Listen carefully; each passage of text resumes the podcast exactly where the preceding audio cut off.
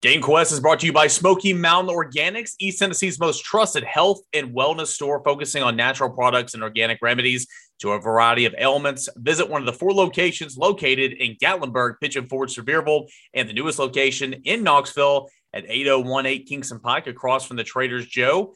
And uh, there you can also buy online at their website at SmokyMountainOrganics.com. It features the best brands in CBD products, bath and body care items, organic teas, and have the largest selection of plant therapy essential oils in Tennessee, plus many, many more items. So, the new sponsorship promotion if you go into any of their in store locations and mention that you're a Vol fan and that you are a VolQuest subscriber, you're going to get 15% off your total purchase price. That's on any in store prices or any in store purchases at Pigeon Forge, Gatlinburg, Sevierville, or the new Knoxville location. Your Game Quest edition for Missouri starts now.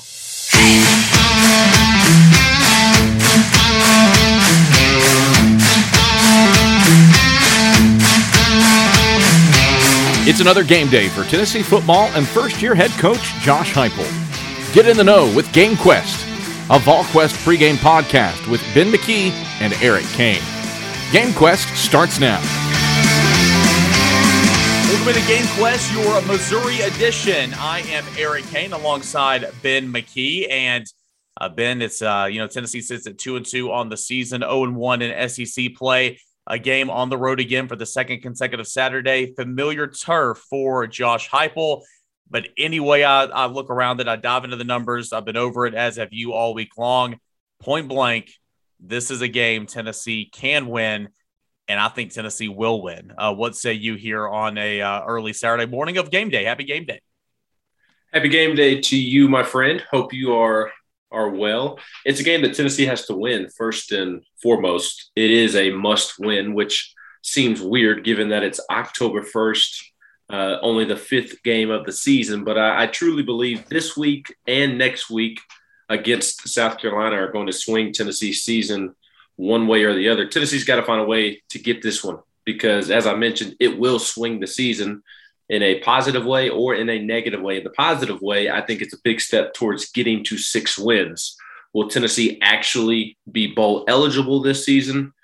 Uh, alluding to the investigation, obviously. Who knows? But you, you still want to get to six wins, even if Tennessee self imposes a, a bowl ban. And hey, if you don't self impose a bowl ban, then you get to go play in a bowl game. So uh, this is a big one in terms of getting to six wins. This one and next week against South Carolina, you got to have them. You, you, you got to win uh, because if if you don't, then you're going to make it real hard on yourself to get to that six win mark because you got wins against Vandy and South Alabama coming up. But if if you drop one of these two games to uh, South Carolina or Missouri, then you have to pick off one of Georgia, Alabama, Ole Miss, or Kentucky. And I think Tennessee could win against Kentucky, absolutely. Uh, I, I, think Tennessee has a, a, chance against Ole Miss. I wouldn't pick Tennessee to win that football game, but uh, Ole Miss's defense isn't all that great. So who knows if, if Tennessee could put up some points and get into a shootout. And then obviously Alabama and Georgia are going to be really tough. So uh, regardless of how you slice it, those, those four opponents, it, it's going to be a tough matchup for Tennessee. Uh, so Tennessee's got to make sure they pick up wins against Missouri and South Carolina in order to ensure that they do get to six wins. You know, it's funny, Ben. You're either listening to the uh, the the incredible Locked On Vols podcast daily, uh, Friday edition, or you might have had uh, 99.1 The Sports Animal turned on uh, Friday morning at around 6:30. Actually, no, you didn't because you were preparing to get on the air at that time as well. Point being, I mean, that's my topic here the last couple of days, man. It's and you beat me to it. it, it this is a must-win game for Tennessee, and I, I, say that in disclaiming right out in front. No, this doesn't mean Josh Heupel's getting fired if you lose this football game. Uh, if you lose this football game, do I think it's long? Does it mean long-term uh, non-success for Josh Heupel at Tennessee? No, it's just I, I my why for this must-win game and why I believe it's a must-win game. My why is that again, I've been diving into the numbers all week long. You and I are as close as anybody to, to the Tennessee football program. So maybe we're blinded a little bit. But I mean, Tennessee's better than Missouri. Missouri might have more depth than Tennessee, but the the front end talent is you know greater than uh, t- to Tennessee's favor in, in, a lot of ways. You know, quarterback play for Missouri is good. Running back play has been really really good. But across the board, I would say Tennessee's more talented and just the opportunity there. And we'll dive into it, but the rush defense for Missouri, atrocious. The defense overall, not good. I think Tennessee's defense is more talented. I think I, I would bet Tennessee's defense would come up with more stops and, and force a turnover or two compared to that of Missouri. So must win for me. It's just a game that you should win. Go out and get it because then again, like you pointed out, next week South Carolina. If you lose this game, the next or the South Carolina Kentucky game are must wins if you want to, you know, get to that bowl eligibility market. I know Tennessee fans and, and even us in the media, we need to get out of the whole mindset of, well, if Tennessee can get to six wins, here's the path. But you know, until Tennessee's out of that tier, you got to talk about it. And that, that's kind of where we are. So you don't want to be in a position to where you have to win both South Carolina and Kentucky to get to six wins. I think this is a game that Tennessee can win, and that's what I'm expecting. Wow, will it be easy? No, it will not be easy. There are going to be some challenges, and I think the challenges start with that Missouri offense, Ben, that that will put up points and will make it tough on Tennessee's defense. Well, first, if if your Friday edition of Locked On Vols podcast weren't so negative, I definitely would listen to it. But I, I prefer positivity. Is, is, that this week's or last week's? Because last week's was negative. This it's either I'm too hard on Tennessee or I'm not positive enough on Tennessee. There's never an in between, right? That's right. But if if all of your Friday Locked On Vols podcast weren't so negative, I, I would definitely listen. But yeah, uh, as I was saying, I'm, I'm a positive person. I'm, I'm a glass half full type of guy, Eric. So uh, no no Friday edition of, of, Locked On Vols for me anytime soon until you change your mindset, sir. Hey, hey real, real quick though, the last okay, so in the Tennessee Tech game, in the not in the Florida game, but in the Tennessee Tech game, and in this game right here going into Missouri, on our picks at VolQuest.com that we released on Friday I have been the one with the highest score for Tennessee. And everybody says that I'm so hard on Tennessee, but yet I have Tennessee scoring the most points almost consistently this season. So just wanted to point that out. How'd that work for you last week? Yeah, well, I picked Tennessee to lose, but I, I picked Tennessee to lose by a little less of a margin. I, I, was close to my prediction. I had 31 21. And if Jimmy Calloway makes that catch on fourth and five and Tennessee can find a way to punch it in there, there's 21 points. And then Florida scored a garbage time touchdown. So I, I was close last week. I'll pat myself on the back for that one, if you don't mind. But uh, this this Missouri football team, it, it, it, revolves around Connor Bazelak and Tyler Badie. Those, those are, are the two guys that Tennessee is going to have to stop um, this week. And I think Connor Bazelak is a is a pretty good quarterback, quite quite honestly. Uh, doesn't have a ton of talent around him. They just have a bunch of dudes at receiver. There, there's nobody that stands out. And for some teams, it could be a good thing if you have a bunch of of receivers. And Missouri does. It's just not like uh, Alabama and they have a bunch of good receivers. It's, it's just the a bunch of dudes, quite frankly, and nobody really stands out. Uh, they, they rotate in a lot of guys. Keke Chism is is their best receiver, in my opinion. Uh, a former transfer from Division Two Angelo State prior to the COVID 2020 season, and uh, he he had a solid season, first season in Missouri last year.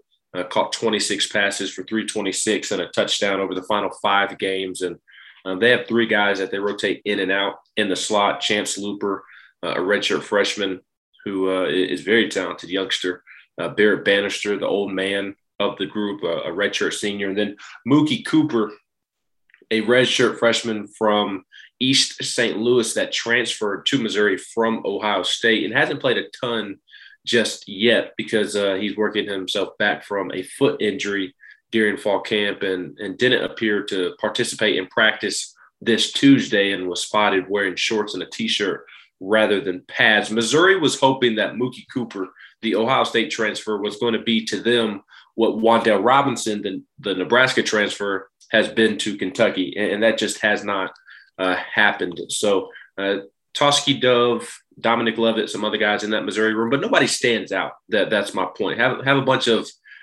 kind of C to C plus type of guys, but no no game changing playmakers, and and that's why you see Tyler Badie, which I'm sure we'll dive into, used so much in the passing game there are six players for Missouri, Badie included, that have at least 10 receptions on the season. There are eight players that have scored at least one touchdown receiving on the season for Missouri. So, to your point, they've got a lot of guys that play, and they've got a lot of guys who have touched the ball. but they don't really have a main guy right now. If I had to point to anybody, it would be Keke Chism, who has really kind of been their possession receiver a lot during that Boston College game of that loss last week. Yeah, and to me, it's both a good and a bad thing that you have a bunch of guys contributing as the numbers that you just informed us of indicate. Like, yeah, it's it's a good thing that a lot of guys are involved, but you'd also like to have a bona fide playmaker on the perimeter uh, to to help out Bazelak, and, and he just doesn't have that. So uh, this this is the Tennessee defense, as you said earlier, that I think should be able to make some plays. I'm I'm not necessarily necessarily worried about the secondary. I'm I'm worried about the safety spot from Tennessee. Yeah, uh, Jaylen McCollough, Trevon Flowers hasn't been a good season for them, in my opinion. But uh, the the bigger circle that I am circling is Tennessee's pass rushers going up against Missouri's tackles.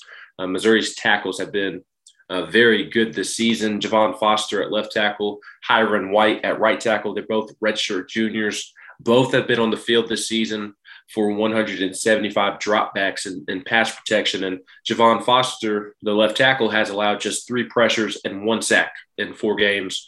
And Hyrin White has been even better uh, in those 175 dropbacks. Uh, he has given up zero sacks and only two pressures. Those numbers, according to Pro Football Focus. So they have a, a really solid offensive line. And when you look at the statistics of the offensive line, uh, it, it's even better than just watching with your eye. Uh, they're the nation's best, or one of the, the best at, at keeping Connor Bazelak untouched this season. Have only allowed three sacks through the first four games. Two of those sacks came in the opener uh, and at 0.75 sacks allowed per game. Missouri is sixth in the country and second in the SEC in sacks allowed. So they do a good job of, of keeping Bazelak protected. And part of that, Eric, is a lot of dinking and dunking. I don't know if you picked yeah. up on that, but if you were to look at the box score, you see 51 pass attempts against Kentucky week two. You see 41 this past week against Boston College. And, and what do you think when you hear that? Oh, this guy's 20, 30, 40 yards down the field trying to just flat out rip it. It's not that. It's a lot of dinking and dunking, trying to get it to Tyler Badie out of the backfield. So if if, if Tennessee can generate some pressure, which Missouri has, has not allowed this season impressively, if they can generate some pressure, affect Bazelak, and keep an eye on Tyler Badie out of the backfield, I do, as you mentioned earlier, think Tennessee can make some plays defensively in this football game. Yeah, and that, that's what gives me pause a little bit um, about defensively. You know, more so, you, will still have a better opportunity compared to that's what I said in the roundtable. You'll, you'll still have a better opportunity to get to the quarterback compared to what you know Emory Jones would give you last week. Because Connor Bazelak's going to sit back, he's going to sit there and try to look for a guy and, and throw it to him. But to your point, something I definitely did pick up on the more as the week went on. A lot of dinking and dunking, getting the ball out quickly. So again, it, it's like when you and I went to go watch, uh, you know, Walter Nolan against Anderson County there in week one for Powell. I mean, Anderson County and Walker Martinez got that football out really, really quick just to avoid big Walter Nolan, right? Um, you know, kind of the same thing in the quick passing attack. So can Tennessee's ends, can Baron, can Young, can Harrison, can those guys get back there, get their hands up, disrupt it a little bit? Blakely, Tremblay, and, you know, guys on the edges. Can, can you be more of a factor, or is it just going to put more and more and more pressure on the safeties, on Theo Jackson, on the linebackers. You know, Boston College sat back and played zone a lot of the time and tried to keep everything bottled up in front of them. And Bazelak made two interceptions, two mistakes, both interceptions, and they were costly. Um, you know, I'm intrigued to see if Tennessee will do that or if Tennessee will do this. Listen to this, Ben. You were diving into some pro football focus numbers. I will as well. Hendon Hooker, I'm not going to get into his stats, but he has been exceptionally well when pressured this year. Very, very well. I mean, one of the nation leaders in terms of dropbacks when blitz and under pressure. Ba- Bazelak or Bazelak, excuse me, not so much for Missouri. He's been uh, he's been pressured on 20% of his dropbacks. He's been 8 to 27, zero throwaways. So he's he's either forcing it or he's taking a sack. Um, but not taking many sacks, as we pointed out. He has a 43 passer rating, 118.3 rating when he isn't pressured. So when he isn't pressured, 118.3. When he is pressured, a 43 passing rating, which is just not good. So, you know, a lot of that is to are is Tennessee going to stay back and play zone and play it safe, or is Tennessee going to try to get after it, knowing that the quick passing attack is coming, but trying to to interfere with with um, you know Bazelak I, I'm intrigued to see exactly what it's going to do. I think Tim Banks is going to have to try a couple of different things, but that Missouri offense, 483 yards per game, 38 points per game so far. You know, not the best running team, but just shy of 160. And it's pretty much all, uh, you know, Badie. But it's thrown for about 325 yards per game, getting 24 first downs a game. Here lately, have been converting at an elite level on third downs, you know, 60% last game. So, you know, Missouri's offense is going to be a challenge. But again, I, I feel like there's going to be so much opportunity with the ball in the air. Tennessee can can find a way to you know get create a turnover, make a key stop. Whereas on the flip side, I don't care who's blocking. I don't care who's playing quarterback. I think Tennessee should score points. Point blank, simple as that. Yeah, I uh, I, f- I feel the same way about the offense. I'll be curious to see how many points Tennessee scores because at the end of the day, this is still a very inconsistent Tennessee yeah. offense. But I, mean, I think the it, opportunity is going to be there for sure. Yeah, I, I mean, I had it 34 31 in our picks. You know, I, I don't think Tennessee's going to score 50. Um, and, you know, it, it hurts not having Cooper Mays. Your offensive line, you know, I think I think Brent put this in the war room. I mean, you just you can't afford an injury. Uh, at point blank, you got Ollie Lane at left guard. If you have one more guy go down, you are in some serious serious trouble because Tennessee has no faith right now, at least it seems, in Dane Davis or Jeremiah Crawford to come in and slide Cade Mays back down. So I mean, you're in trouble. So the offensive line, it, it's it's not great. It struggled against Tennessee Tech a couple weeks ago. I get that, but the opportunity which is how bad the defense is, 294 yards given up against Southeast Missouri State, 322 against Kentucky. Kentucky's a good running team. Uh, 275 against Boston College. It really Big Ten and you know had two tight ends and a fullback a lot of the time. It's just it, you know whatever scheme has been thrown at them, they have no answer for the run in that 4-2-5 and you know, Jabari Small, Tiyon Evans. we saw how well they worked together, not only in the Bowling Green game, of course, but last week against Florida. Now, did they go off for as much as they did in the opener? No, they didn't, but it was effective. They both got an equal, you know, share load and 11 carries. And, and I feel like they both performed pretty well. So the opportunities there on offense, despite not having, you know, your best five up front, in my opinion. Yes, I, I, I agree. And I, I started the week off feeling like Tennessee would win this football game. But as the week has gone on, I feel more confident in, in Tennessee winning this football game. And, and, I don't think it's because game day has has creeped closer. I genuinely see Missouri's defense on, on film, listening to the coaches speak over at Missouri this week, and, think there's a lot of opportunity for Tennessee, even without Cooper Mays. And uh, w- without Cooper Mays, it, it, does give me a little pause for concern because they have not run the ball well whenever he's not been in the game. When when Tennessee has run the ball well, it was before he got hurt against Bowling Green on quarterback runs out of the pocket or when Cooper was playing against Florida. Every other time when Cooper has not been in the game, Tennessee has not run it down an opponent's throat behind the offensive line. It just has not happened. So there is a concern there. But Missouri's defense is so bad that even with Ollie Lane at left guard and Jerome Carvin at center, Tennessee should still be able to, to run the football. And what has changed it for me this week is, again, listening to Eli Drinkwitz explained the struggles in the run game uh, Steve Wilks, their defensive coordinator, explained the the issues in the run game, and it's it's all predicated on lack of communication on on Missouri's defense. Uh, they have openly talked about this week that they are struggling to communicate the plays to one another and get everybody aligned properly before the ball is snapped. So if if you're allowing all those stats that you mentioned, Eric, about the the rushing totals that that Missouri has given up, and they even gave up 194 to Central Michigan in the opener. Yeah. If if you're struggling against the run, you're struggling to get lined up, communicate the plays against those four teams, which Boston College, a, a great running team, Kentucky, a great running team. Tennessee is going to be a different challenge. And that challenge is the tempo. Tennessee runs practically three plays a minute, most in the country. And and against running offenses that that don't go up tempo, you're struggling to communicate the play in and get aligned properly. What are you going to do against a team that gets to the line as quick as possible and their whole shtick is snapping it as quick as possible to get the defense out of sorts to, to catch them out of alignment.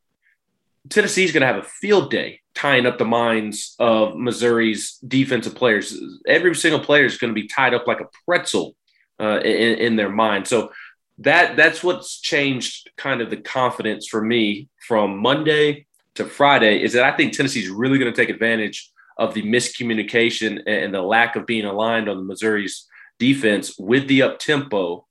And I think that will also make up for Cooper Mays being out. And I wanted to point one other thing out about the lack of depth along the offensive line. It's not even just the, the lack of faith in, in Jeremiah Crawford and Dane Davis that you pointed out, Eric. I think they have even less faith in the interior linemen that are up next. No Kingston Harris this week. Uh, you're, you're without Riley Locklear because he had to medically retire from football. You really miss K'Rojhn Calbert. You're without Cooper Mays. Chris Akporoghene was in a boot this week, and, and even in the midst of being in that boot, was walking around with a pretty good limp. So I would imagine he doesn't play. I'm not not ruling him out because you can wear a boot all week and still play. It may be as a precaution. There, I mean, Jackson Lampley. He's not ready to play in the SEC. Yeah, I, I would agree with that. James Robinson, not ready. Uh, William Parker, not ready. And, and again, William, William Parker, Parker's more of a tackle. I mean, we're, we're yep. running out of names here, man. Yep. Yep. That's where I was going. That's where I was going is that William Parker has been working more at tackle. So that's why you saw the note in the war room from Brent and Austin that that's why Cade took some some reps at guard this week as an emergency because I think if if Ollie Lane's playing poorly, Jerome Carvin playing poorly, Spraggins playing playing poorly, I think they would still ride with them honestly, even if they're they're playing poorly because they're still better than the guys behind them. But if there's an injury to Ollie Lane or Carvin or Spraggins, I think that they would slide Cade inside and and bring in Dane Davis or Jeremiah Crawford because they even though they don't have a ton of faith in them, they have more faith in them than the other options in the interior. Another note here on the offensive line. This is now the third time we're bringing up Pro Football Focus. I went from a guy that did not care a lick about Pro Football Focus to always bring it up, looking at it, and always saying, "All right, take it with a grain of salt." But look at this. I mean, Ollie Lane against Florida. Take it for what it is. Had the highest grade offensively for Tennessee, 18 snaps. Okay, so he played about a third of the snap of everybody else in terms of you know who was out there the entire game. Um, 18 snaps. He had a 73.8, which is considered an above average starter grade. He his pass blocking was at 84.6, and that was on 13 pass blocking reps. So that's improvement. That, that's where he struggled the most. Run blocking 72.3, which he's a better run blocker. Even in the Bowling Green game, whenever Cooper went down, Tennessee continued to run and run and run. I mean, Ollie Lane was in there for majority of that that run share from quarters two through on. Um, so Ollie Lane had the highest grade out of any offensive player against Florida last week. Again, about a third of the reps. So, you know, you want to take a silver lining from that. You know, looks like Ollie Lane might be maybe improving, or we'll have to see if it's an anomaly. But he's played better than I thought he would. No, yeah, well, he was. We I would have never said, never said Ollie Lane would have factored into the offensive line rotation this year. Never. Him or Kingston Harris. Nope. And that's no that's no disrespect to those guys. Um, Ollie Lane, a local kid, good community in Gibbs. Shout out to Gibbs. Used to live over there, but I just I would have never ever accounted for that. I mean, I my impression coming into the season was, you know, K'Rojhn Calbert and Dane Davis are going to battle it out. Okay, K'Rojhn Calbert's not there. Looks like Dane Davis is going to get a chance. Oh nope, we're not going to do that. Okay, um, and then Dane Davis is going to be your swingman at that point. Oh no. Okay, so what happened with Dane Davis? Was it overhyped in spring?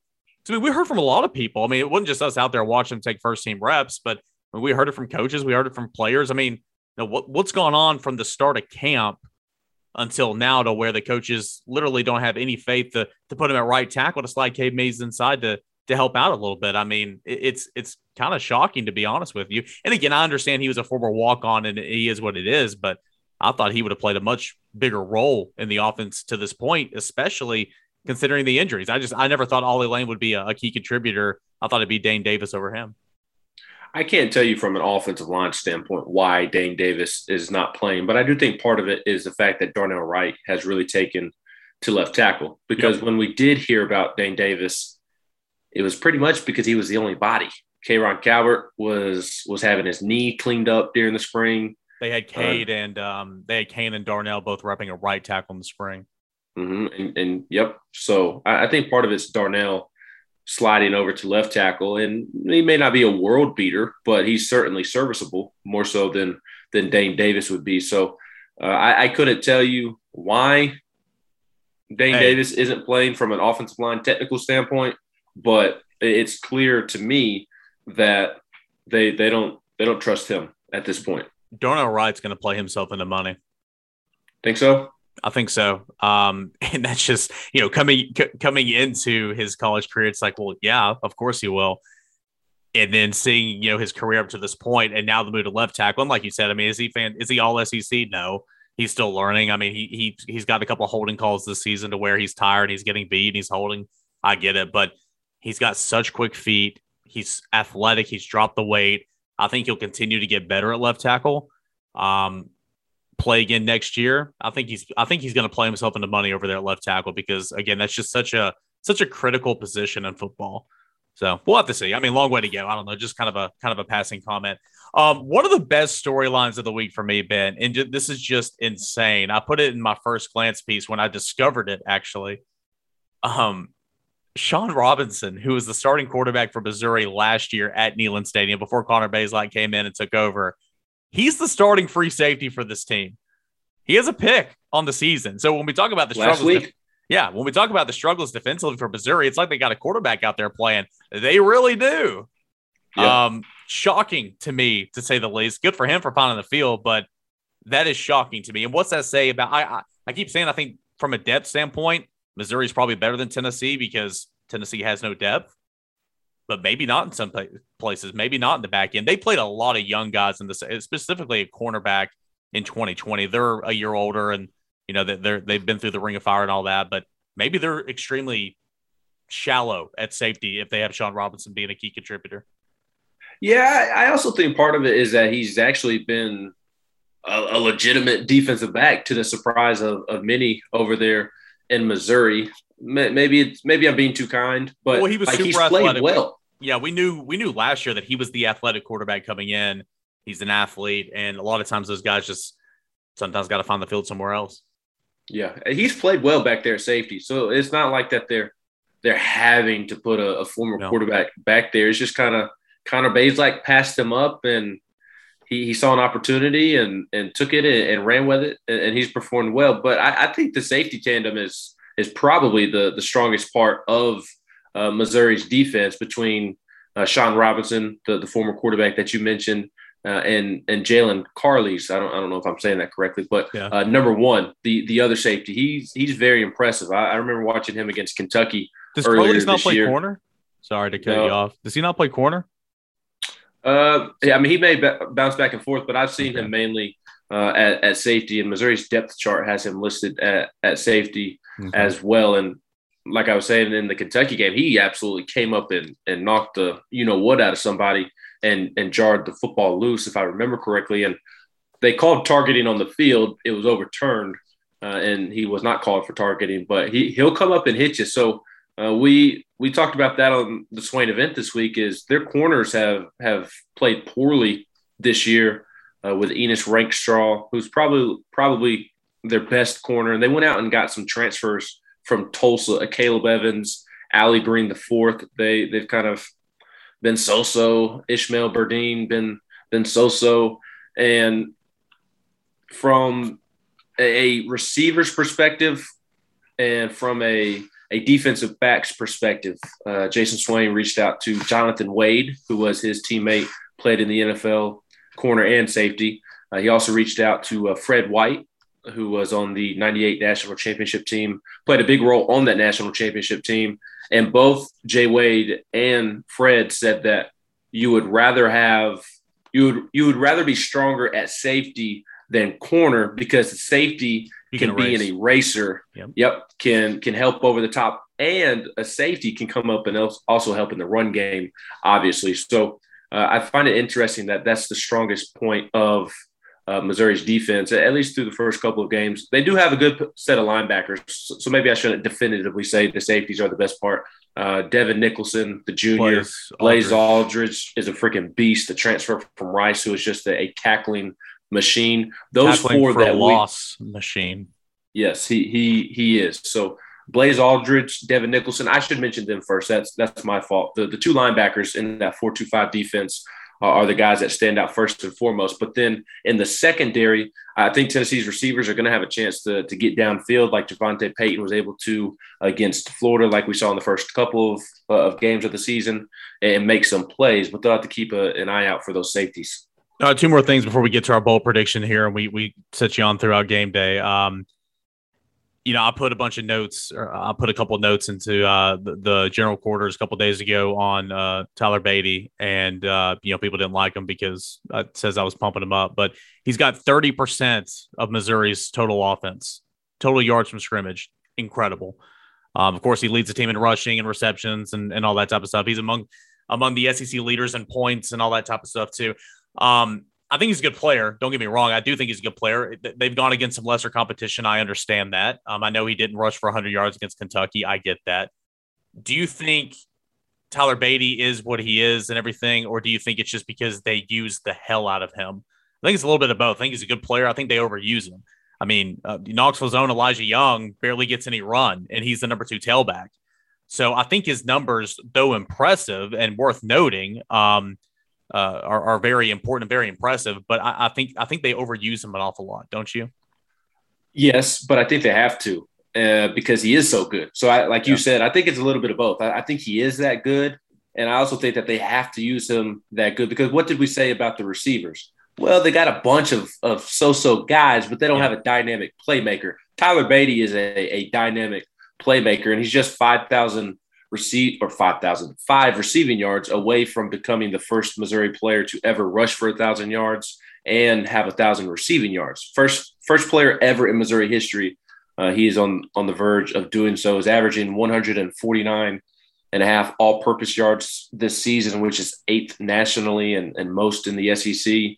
Uh, he's accounted for 48 points this season. That's fourth in the country and tied First for the co-lead the yeah. in the SEC, or tied for the co-lead with LSU receiver Kayshon Boutte. So uh, they they have to use him as much as they do. Maybe it's a Drinkwitz thing because they did the same thing with Larry Rountree last year. Because they had to. Larry yeah. Rountree is in the NFL right now. Yep. Larry Rountree is a beast, uh, but they also they ran it more with Rountree than they do Badie. They they run it with Badie, mm-hmm. but they really like to use Badie out of the backfield as a pass catcher, and that's like my third biggest key of the game that I've or the third biggest matchup that I'm that I'm watching for. I wrote about it, talked about it this week. First one is Tennessee's rushing offense against Missouri's putrid rushing defense. That's number one. No. Uh, number two is those those solid, good Missouri tackles that haven't allowed much pressure. Which part of that is Missouri getting the ball out so quickly, but they've also done good good job this season of not allowing Connor Bazelak to take a ton of hits. Can Tennessee generate pressure? That's the second matchup I'm watching for. And then the third matchup I'm watching for, and you can speak better to, to this than I can because you played linebacker in college and, and you understand defending the running back in, in different situations, is how does Eli Drinkwitz match up Badie in different plays on different players within Tennessee's defense? Does he try to get them matched up on a linebacker, whether it's Jeremy Banks, uh, Juwan Mitchell. I am putting Badie as the number three option every time. So he is lined up against Jeremy Banks, and I'm sending him out, you know, drag routes. I'm putting him out in the slots, curls underneath, you know, what screens. I am making him the number three option. So twins over here or a wide out, a tight end. Put Badie on that side to make him number three. That would be Jeremy Banks's guy and man. And I'm attacking Jeremy Banks, especially after kind of seeing the struggles in man coverage against Florida. I would too if I'm Missouri, but yeah. if I'm Tennessee, I counter with a little bit of Aaron Beasley. I wonder if we see more Aaron Beasley this week because I think Aaron Beasley is is the most well suited guy in that linebacker room to match up athletically with Tyler Badie. And you can flip, you can flip those two linebacker spots. Like Banks could still call the defense if he's playing well, right? Like you, could, they're interchangeable. Um, I don't know how much. I, honestly, I haven't picked up on it if they've done it. I'm sure they've done it a little bit. I don't know how much they flip flop, you know, Mike will, Mike will, whatever, but they are interchangeable. So you can do that to your point. And I, I don't know how good Aaron Beasley is in coverage. I don't, but just better knowing than, that he's better than Banks. Yes. And I'm just going off the simple fact that he's more athletic than Banks. Banks is athletic, don't get me wrong, but uh, I, I feel like Beasley moves a little bit better and, and could match up with with Badie um, a little bit more. And I also wonder, like if if you're Tennessee and, and you see Badie split out wide or, or go in motion to split out wide, do you make a quick adjustment and throw Theo Jackson on him? Now I don't know if you do that, then whoever Theo Jackson was defending, who goes out there? Do you bring a safety down? Because I'm not bringing McCollough down. I try to avoid McCollough on Badie all day long. I try to avoid McCollough in coverage as every single time. McCollough just quite frankly has not been good in coverage because he's too slow. He's not athletic enough, and, and Flowers hasn't been that great either. I think I would bring down Flowers to take Theo's man if you put Theo on Badie uh, because you don't want a linebacker out there in the slot on a receiver. So you may be left with no choice to play Flowers, or you, you take McCollough off the field and put a more athletic DB in the game for McCollough. I don't know. That that's what you I'm, do. I'm speaking in over my head on that's a, a Tim Banks thing. But just to wrap up real quick, three, my third matchup that I'm looking for, you got to find Badie out of the backfield. They love to use him. Tennessee's got to be ready for him. Yeah, I mean Tennessee will mix up his coverages, of course. Uh, you know, man, a lot of times zone. Uh, again, I, I, think you need a healthy dose of both of those, and plus, a lot of times when they're in zone, they have a man within zone. I mean, if, if you're playing, you know, cover two over the top or cover three underneath or whatever, you know, you have it, you're going to a man in your zone and then you're passing him along. Um, also, if they are just killing Tennessee with, you know, short little, you know, dinks and dunks here and all that, and they've, they've kind of gone away from the passing game a little bit, you could take a Jeremy Banks and or an Aaron Beasley out, put Theo in the box as a linebacker in a money spot, and then bring in a Doneiko Slaughter or a Christian Charles or somebody else like that. That is also an option.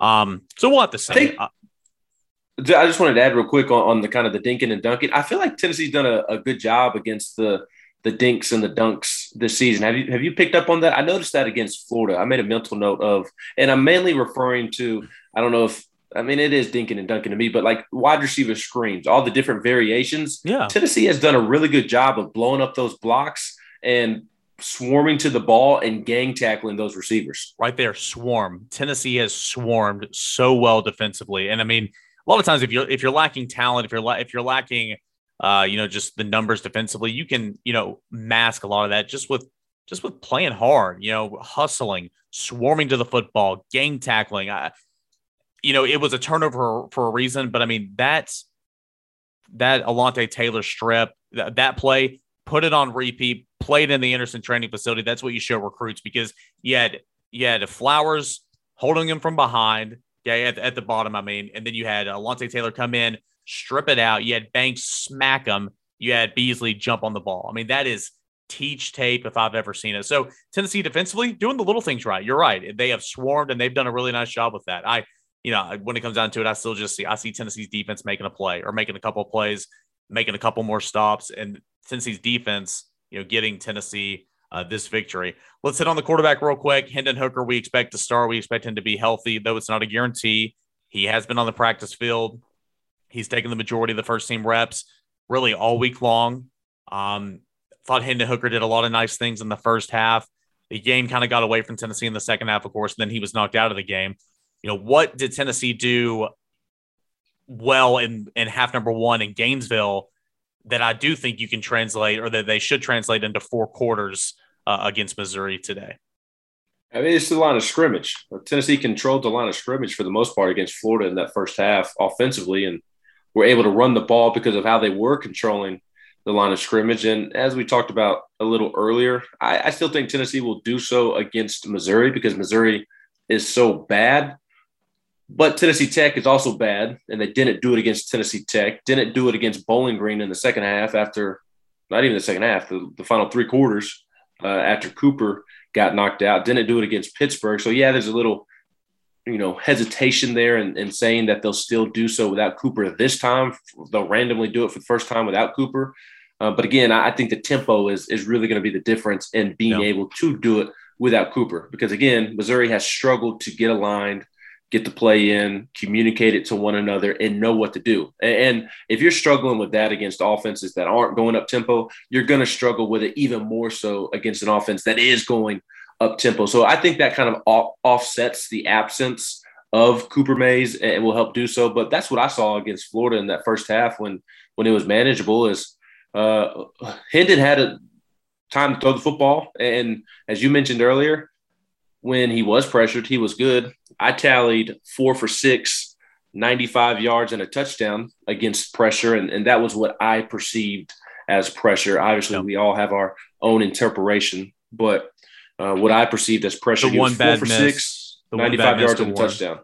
Yep. And, and yeah. even on that, there he couldn't step into the throw. Not excusing the throw, yeah. but he couldn't step into it because he had a, a, a, guy in his face, and it's hard to make an accurate pass when when you have a guy in your face and you can't step into it. So they controlled the line of scrimmage. I think they'll be able to do so because the off tempo or the up tempo uh, will will keep Missouri on its heels rather than on its toes. And uh, I I like where Hendon's at. I don't know where you're at with, with Hendon, but I think he's a solid solid little quarterback. Again, not an all conference player, but definitely far better than than what we've seen. And I, have been really impressed with him since he entered the Pittsburgh game. Aside yep. from the fumbles, just one one interception and in what two and a half games, and mm-hmm. even with the one one interception, there haven't been interceptable passes that he has thrown. You saw that a lot with JG, where he would throw passes that should have been picked off. I can't really remember any passes that should have been picked off with Hendon Hooker. My only complaint with Hooker right now is the fumbles. Other than that, I think he's doing a, a really good job. And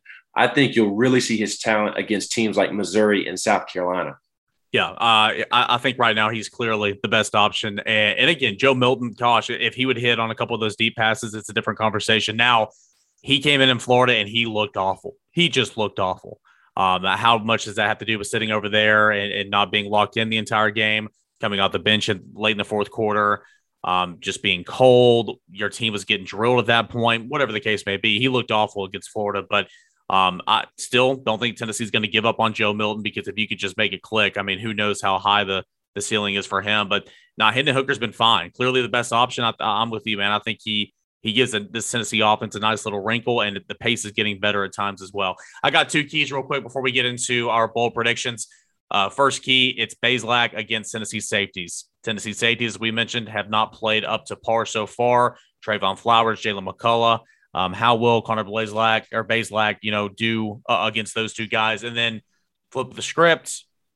It's simple. Tennessee's running backs against uh, Missouri's linebackers. You got Jabari Small, you got Tiyon Evans going up against uh, Devin Nicholson and Blaze Alldredge.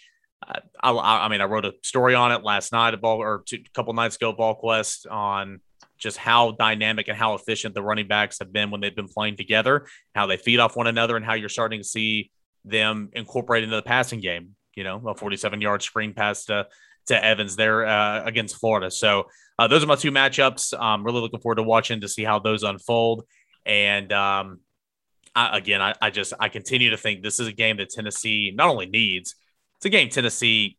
If you don't get this game, you should be kicking yourself all the way home because you're a better football team, in my opinion. I almost hit. I was halfway to my bowl prediction last week there with that Alontae Taylor strip. I even got one player involved, and, and when we when we mapped it out. Uh, my bold prediction, and I'm sorry if I'm stepping on your toes here because I think it might be the, the the obvious one out there. Tennessee's going to not shut down Badie. He's too good of a player, but Tennessee will hold Badie in check. I think he will score one touchdown today. I think he will have a combined yardage of 115. You know, I mean, if you can limit him to one touchdown, total yards from scrimmage, 115 rushing and receiving, I think that's a job well done. And so I think overall group effort, Tennessee will channel in and stop Tyler Badie. That's less than what he's averaging per game. 145 per game is yep. what he is averaging. So I would I would consider that a win, especially if that's paired with the production that Missouri is currently getting elsewhere on offense. Because if if the receivers stay the same, Daniel Parker, the tight end, doesn't do much. No other running back does a ton, and then you get Tyler Badie. Would you say 115, 110? Yeah, like 115. Yeah. Yeah. Then then that's a Tennessee's winning this football game. Yep. Uh, just make sure somebody else doesn't beat you in the mm-hmm. process of holding Badie to, to 115. My bold prediction is that, I, and I don't know how bold of the stat is, but because everybody's so focused on the running game, my bold prediction is that Tennessee throws for over 200 yards. And more specifically, I think Hendon Hooker reaches 200 passing yards. Again, I know that's not a big number, but everybody's keyed in on the run. I think Hooker, uh, assuming the weather, which is a little questionable, as as assuming it's not a downpour, I think Hendon Hooker has success through the air and it, and is able to really open up the running game for Tennessee by making plays uh, with his with his legs. If if that or with his arm, if if that's not bold enough for you, Tiyon Evans and Jabari Small combined for 200 rushing yards. I like it. I like it. And also, you can look at the stat sheet and say, "Ah, oh, giving up 183 through the air. That's not that bad. That secondary from Missouri is, you know, playing pretty well." Why throw it when you can run it every single time? That stat is skewed. Not saying Missouri's secondary is bad, but they're certainly not as good as they look on paper. Now they have gotten takeaways.